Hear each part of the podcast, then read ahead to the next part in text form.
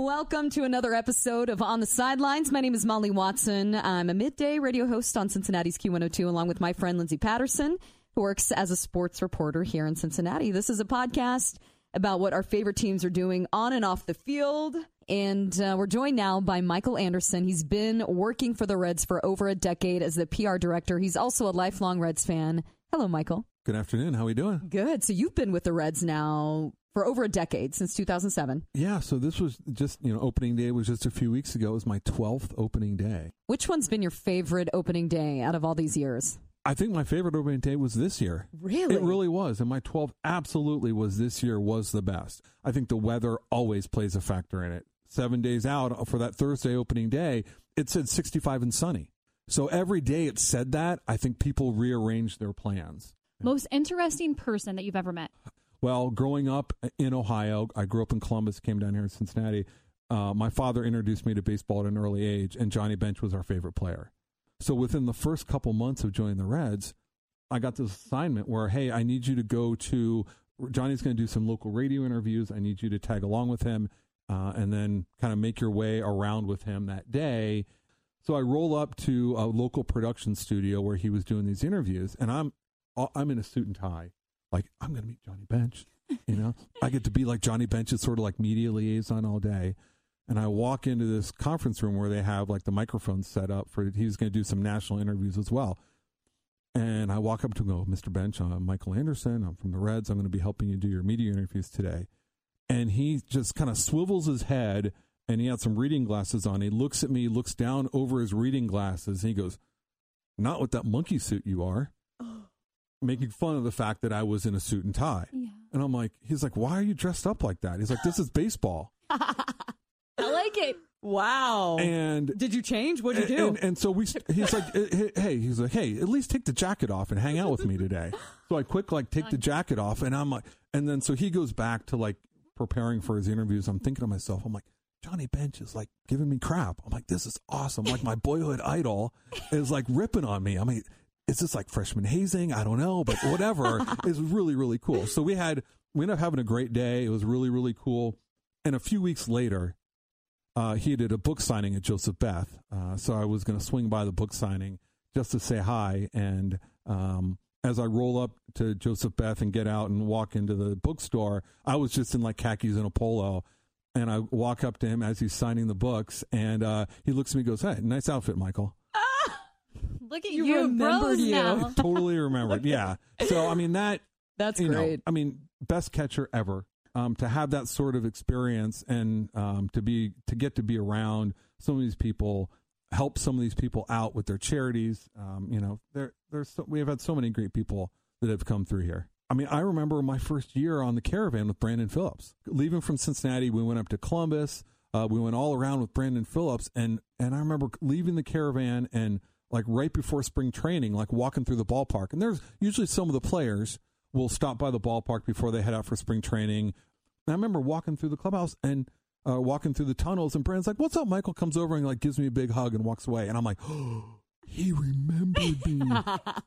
That's kind of Make like a a friend. pinch me moment right. because And Brandon was awesome. I mean, we did so much. Brandon was so great. Um, the, time he was really our the first big superstar that was be able to roll out into the community. Whether we went to some of the hospitals, or we did radio tours, um, we did uh, all the field dedications. Brandon Phillips Field in Cincinnati that we dedicated in 2008. I mean, he's just uh, he was a class act the whole time he was here. so I'm gonna switch gears here a little bit. Uh, hidden ballpark secrets. Here in Cincinnati, I think one of the things that most people don't recognize is you can bring food into the ballpark.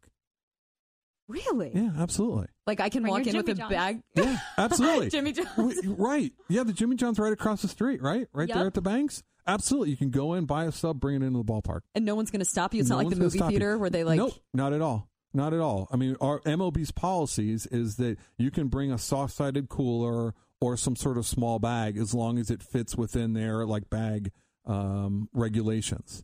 Most difficult part of the job because there are hard days. I think probably the most difficult part is balancing uh, the work and your your life outside of work. We really want to be at the bar, ballpark all day long. Do you have a day on the job that kind of just stands out? It could be a game. the first big, really like monumental moment was the clinch night in September of Oh. 2010. Mm. Um, and that was just one of those crazy nights that we knew what was kind of coming down the pike. It's it's the the ninth inning, and Jay Bruce is, is up to bat. So I was like, or someone was going to be up to bat. So I walked down into the seats, and there were a bunch of my coworkers, and we uh, we were just sitting there talking, and I happened to have my camera with me.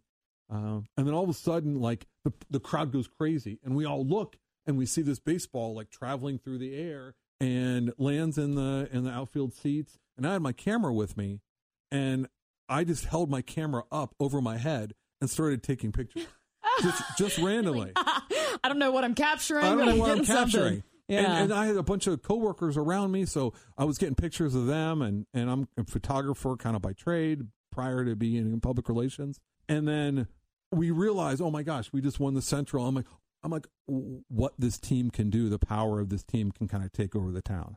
uh, what's Puig like? Unlike anything, we, unlike it. anything we have ever seen in this town. I mean, Yeah. he is a bona fide rock star, superstar, and he he has got a fantastic group of people around him. He has what's called the Wild Horse Foundation. Uh, his nickname when he was in L.A. was the Wild Horse. Um, he's he's known for licking bats. He's known for sticking his tongue out. um, and if you you guys can maybe share this, the Yasiel Puig bobblehead that um, uh, fans will receive in July at a game is him riding a horse with the tongue sticking out, uh, the horse's tongue sticking out, and his tongue, and he's he's posing like flexing on top of this horse. And so we're really embracing Yasiel because he's been fantastic. But he was scheduled to come to Cincinnati. He was going to meet with the front office. Um, he said, "We, I want to meet the mayor." We're like, "Uh, "Okay, I guess if, if that's what if that's what Yasiel Puig does, whatever. If he's going to go to a town, why not meet with the mayor?" So I called our contacts over at Mayor Cranley's office and arranged for him to go meet uh, the mayor. Um, so that first first experience that we had of Yasiel was coming in in January when it's zero degrees out. Walks in the ballpark, greets everyone, says hi to everyone, puts on his jersey, uh, walks through the clubhouse. There's a handful of people. It was like a week or two before spring training was starting.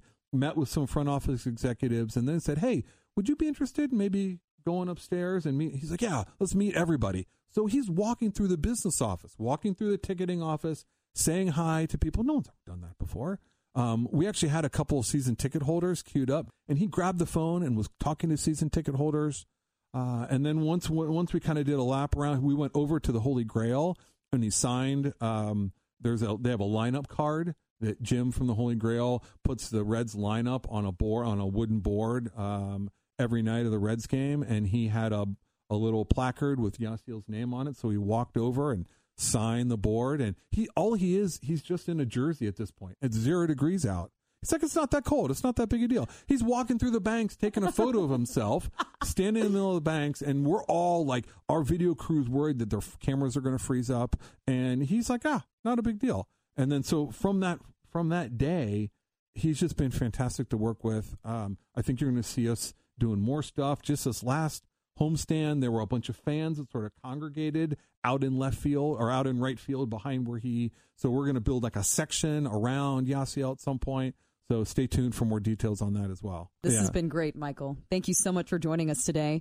On the sidelines, we'll be posting podcasts weekly, getting to know the players, coaches, supporter groups, everything you want to know about the teams in our city. Please subscribe, rate, and review us on iTunes and Spotify.